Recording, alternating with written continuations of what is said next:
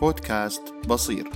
أقدم لكم أنا الدكتور نورس عجاج نتكلم فيه عن كل ما يزيد حياتك جودة وسعادة.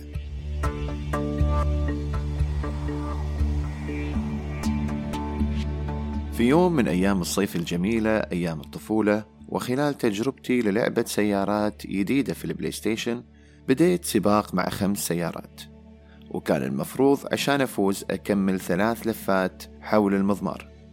في بداية اللفة الثانية لاحظت ظهور سيارة شابه سيارتي نفس اللون والشكل ولكن صايرة وكأنها علامة مائية أو شبح يتحرك بين السيارات دون أن يصطدم بشيء. استوعبت بعدين بأن هذا الشبح هو في الحقيقة أدائي في اللفة الأولى. يعني أنا فعليا قاعد أشوف أدائي السابق بشكل مباشر. تذكرت هذا الموقف بعد أن كثر الكلام عن التطور الشخصي وضرورته في حياة الفرد وأيقنت بأن وجود مثل هذا الشبح في حياة كل واحد منا ضروري جدا بل هو حاجة من حاجات الحياة. أذكر أن سباق السيارات تحول من سباق مع الآخرين إلى سباق مع نفسي وللحظة نسيت أصلا أن في سباق. وقمت أركز وألاحظ أخطائي الصغيرة في اللفة السابقة التطور الشخصي والإنجازات والتنمية والتقييم الذاتي كلمات رنانة جميلة ما حد يرفضها والكل يبيها مثل الكرم الشجاعة الإخلاص الإيثار إلا أن معانيها وطرق تطبيقها تختلف من شخص لآخر فالكل يحب الكرم حتى البخيل ولكن مو كل الناس كرماء. وكذلك التطور الشخصي. له تعريفات عديدة. والخلل اللي حاصل خصوصا في زمن ال social media بأن الناس قامت تقارن تجاربها مع نتائج تجارب الآخرين. مثال أنا عندي مشروع تجاري تعبت عليه ويدخل لي 2000 دولار في الشهر وفجأة أجد شخص عنده نفس المشروع وهو في نفس عمري ويدخل له مشروعه 20 ألف دولار شهريا. وفجأة بعد أن أقارن مشروعي بمشروعة أجد أني فاشل أو بحاجة لتطوير نفسي أو أني للحين في بداية الطريق. وهكذا تصنع القدوات الكاذبة وحالات اكتئاب كثيرة لا داعي لها. لابد أنك سمعت بأن التنافس مع النفس هو الأمثل لتقييم التطور على الصعيد الشخصي. وهذه قد تبدو نظرية ولكنها حقيقة وليست برأي. يعني حتى لو جاء أحد يريد تقييم تطورك لابد أن يقارنك بنفسك قبل وبعد. وتذكر بأن قضية ركز في نفسك وقارن نفسك بنفسك لا تعني أن تعيش مع نفسك وتنفصل عن الآخرين. كلامنا هنا يخص تقييم التطور. وبعيدا عن الأمور الشرعية والقانونية وبعض الأمور القيمية الحياة لا تقاس بصح وخطأ. بل مجموعة من الاختيارات اللي بعضها ممكن يناسبك أو ما يناسبك أو ممكن تكون مستعد له أو غير مستعد. مثل ركاب الترانزيت تشترك معاهم بالرحلة ومكان الانتظار ثم يذهب كل شخص إلى وجهته. وما حد يقدر يقول لك وجهتك صحيحة أو خاطئة. وخلونا نتفق على شيء بأن الناس بطبيعتها ترى النتائج فقط. يعني لا تدرس تجارب ولا طرق التفكير ولا تحترم السياق في معظم الأوقات. أعطيكم مثال. في دورة لرفع مهارة الحفظ في القرآن الكريم وبعد شهر من التدريب استطاع أحمد أن يصل لمرحلة حفظ ثلاث صفحات باليوم بينما سالم استطاع أن يصل لأربع صفحات باليوم. الناس فورا بتقول بأن سالم لديه قدرة أكبر من أحمد وهذا شيء صحيح مئة في المئة. ولكن السؤال هل فعلا سالم متطور أو تطور أكثر من أحمد؟ قبل الدورة التدريبية أحمد كان يقدر يحفظ نصف صفحة في اليوم وسالم ثلاث صفحات في اليوم. وبعد الدورة قدرة أحمد أصبحت ثلاث صفحات باليوم. هذا يعني بأن أحمد تطور أضعاف تطور سالم ولكن النتيجة كانت لصالح سالم. هني لازم نحط شيء في بالنا بأن النتائج لا تعكس في الحقيقة مقدار التطور ومن الظلم أن تقارن تعبك ومجهودك بنتائج الآخرين. ولما نقول بأن النتيجة لا تعبر عن مستوى التقدم لازم نتذكر بأن لابد من وضع ضوابط وأدوات قياس شخصية لكي لا نخدع أنفسنا بأنفسنا. يعني قبل لا تبتدي تقول أنا كنت عند هذه النقطة وبإذن الله بعد شهر سأقيم نفسي. هل تقدمت تأخرت أم حافظت على نفس المستوى؟ لأنك خبير بتجربتك كلها وأنت الأقدر على تقييم هذه الأمور. وتذكر أنك حتى لو استعنت بشخص لتقييم تطورك هذا الشخص لابد يكون عنده تفاصيل كاملة عن تجربتك. أما أن تقارن تعبك ومجهودك بنتائج الآخرين فهذه أول خطوة في طريق تدمير النفس. على سبيل المثال ما يهمني أن ولدي يكون من المتفوقين في دراسته كثر ما يكون عنده تطور واضح لمستواه التعليمي. فالكثير من الأطفال يدخل المدرسة ويكون متفوق من أول سنة. لأنه هو أصلا متفوق فهذا الوضع الطبيعي له. ويتم طول هالسنين يصنف على أنه متفوق وهو أصلا لا يبذل أي مجهود لهذا التفوق لأن هذا خط البداية بالنسبة له. بينما الطلاب المتوسطين في المستوى تلقى بأن يتم وصمهم في ذلك ويبقى متوسط طول فترة دراسته. التعليم الحقيقي برأيي طبعا هو من يصنع من الطالب المتوسط على مر السنين ومراحل الدراسة طالب متفوق ويعمل أيضا على رفع مستوى الطالب المتفوق ليصل فيه إلى مراحل متقدمة. لذلك إحنا ما نقدر نقيم نتائج الآخرين دون معرفة الكثير عن تجربتهم وأيضا الناس لا يمكنها تقييم تجربتك لأنها تحتاج إلى معلومات كثيرة. لذلك الطريق الأسهل والخاطئ طبعا هو النظر إلى النتائج. في حياتك دائرتين من الناس الدائرة القريبة والدائرة البعيدة. الدائرة القريبة يشوفونك ككتلة واحدة بدون وجود خط زمني أهلك أصدقائك والمقربين. فأنت عبارة عن أحداث متفرقة ولا يرونك في سياق لأن بالأصل أنت ماخذ حيز من وعي هؤلاء الأشخاص. وتم سلفا تكوين الانطباعات الأولى عنك وكل ما تفعله وستفعله سيمر من خلال فلتر الانطباع الأول.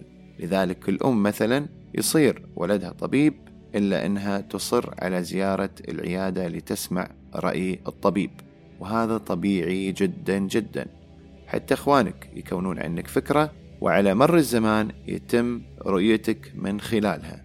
ومن الصعب جدا تغيير الانطباعات الأولى وزرع أفكار جديدة مكانها. يعني أنت وحظك إذا المقربين منك كانوا شايفينك أنت إنسان جيد فكل أفعالك جيدة إلى أن يثبت العكس. وإذا كانوا شايفينك إنسان سيء فأنت إنسان سيء إلى أن يثبت العكس. وطبعا نتفق بأنهم لا يستطيعون تقييم تطورك وتجربتك. الدائرة القريبة عادة لا تستطيع رؤية النسخة الجديدة منك لأن مثل ما قلنا تم تكوين الانطباعات الأولى عنك. أما الدائرة البعيدة فلديهم القدرة على رؤية ما تتميز به يعني ما يشوفون تطورك بل النتيجة التي أدى إليها هذا التطور خصوصا لما يلتقون فيك لأول مرة.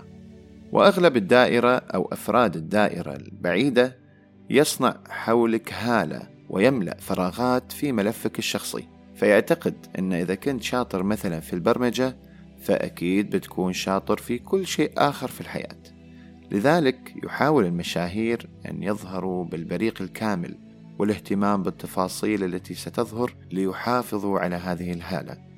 طبعا تكوين الهالة شيء طبيعي عند البشر وهناك انحياز اسمه انحياز الهالة. فإذا كان القريب لا يراك ضمن خط وسياق زمني معين. فالبعيد يرى نتائج تطورك ويصنع صورة مبدئية عنك قد لا تكون صحيحة مئة بالمئة. يعني كلا الطرفين لا يمكن أن يقيم مجهودك وتطورك. ممكن أن يلاحظوا النتائج فقط. النتائج هي ما يظهر للجميع. أنت كفرد يجب أن تعي بأهمية هذه الفكرة. فكرة أن التطور الشخصي شيء خاص تجربة خاصة ليس لها قالب عام لأن النتائج قد تعطي بيانات وانطباعات كاذبة. أما تقدير الجهود فهذا شيء أنت تقيمه ومن الضروري أنك تتعلم شلون تقيمه لأن هذا الشيء الذي سيمنحك القوة والدافع عند الخمول والتشجيع والسرور عند البذل. ومثل ما ذكرنا في حلقة لعبة المرايا بأن كل فرد منا عبارة عن كود برمجي فريد. لذلك لا أحد يستطيع فعلا تقييم تجربتك الشخصية والجهد المبذول فيها. طيب في هذه الحالة أنا ما أقدر أستفيد من تجارب الآخرين ولا أقدر أفيد غيري. خطأ. الاستفادة من الآخرين ممكنة وواجبة ولكن تذكر بأنك الوحيد اللي ممكن يقيم تطور الأمور. لا تدع المقياس للآخرين إلا إذا كانت هناك ضوابط قياس واضحة. مقارنة نفسك بالآخرين إن لم يكن لها ضوابط وشروط فهي سلاح ذري ينسف كيانك الداخلي ويلحق به دمارا قد يمتد لسنوات كثيرة. المقارنة تكون للسياق لنقاط التقاطع وقبل أن تلجأ للمقارنة تحدد الهدف منها وتذكر نفسك بأن الغرض منها هو تطويرك أنت. لا الحكم على تجربتك أو تجربة غيرك صحيحة أم خاطئة. يعني المقارنة مع الآخرين تكون شيء أقرب إلى الانفتاح على أفكارهم دون الحكم عليها. أنت تقرأ في الشهر ثلاث كتب وفلان يقرأ عشر كتب وفلان يعتقد بأن سر قراءته للعشر كتب هو طريقة تنظيمه للوقت. فأنت من الممكن أن تطلع على هذه الطريقة وتقلدها ثم تقارن نتائجها الجديدة بالنتائج القديمة. ولكن ما تقول بأنه هو أفضل مني لأنه يقرأ عشر كتب. حتى وإن قمت بتجربة طريقته ولم يتغير عدد الكتب التي تقرأها أيضا ما تقول طريقته فاشلة. تقول طريقته لم تؤثر في تجربتي. طريقته بكل بساطة لا تناسبني. قارن السياق المعطيات طرق التفكير للنتائج. تفوق غيرك بالنتائج لا يعني إنك متأخر. انظر لنسختك القديمة وقيم تجاربك. التقييم لا يعني بأن كل القديم سيء بل بأن القديم قابل للتنقيح. الكلام هذا يقول لك أيضا بأنك لا تستطيع إطلاق الأحكام على الآخرين لأنك بكل بساطة لا تعرف خفايا الأمور.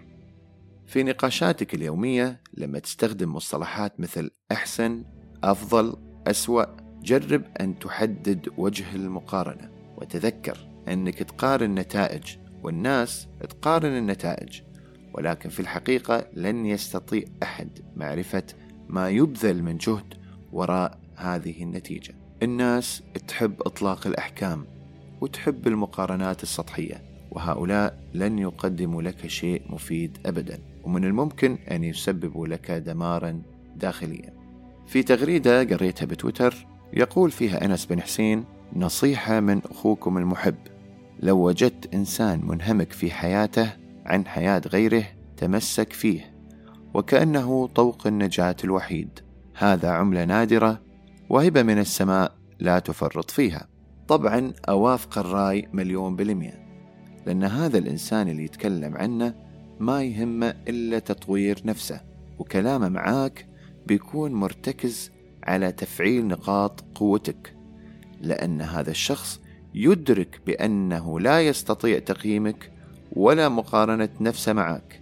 لذلك يشاركك بالتجربة الإنسانية. وفعلا نصيحة هذا الشخص هي النصيحة اللي يقولون عنها النصيحة بجمل.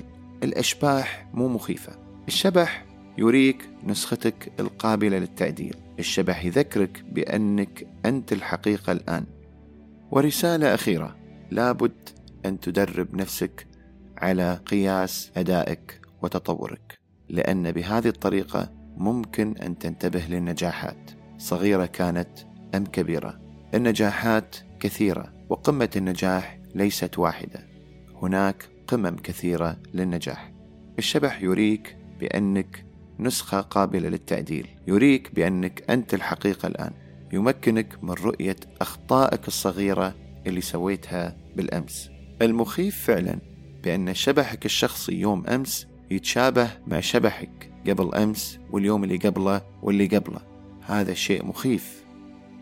مخيف لما تشوف الشبح مو قاعد يتغير نفس الأخطاء ونفس الهفوات. إذا تكرر هذا الشيء ووجدت أن الشبح لا يتغير انتبه لأن في هذه الحالة ستصبح أنت والشبح واحد. يظن الرائي شيء وهو لا شيء. أتمنى تشاركونا قصص نجاحاتكم وتجاربكم اللي ما حد قيمها وما حد شافها إلا أنتو. قمة النجاح اللي وصلتوا لها وأيضا ما حد شافها غيركم.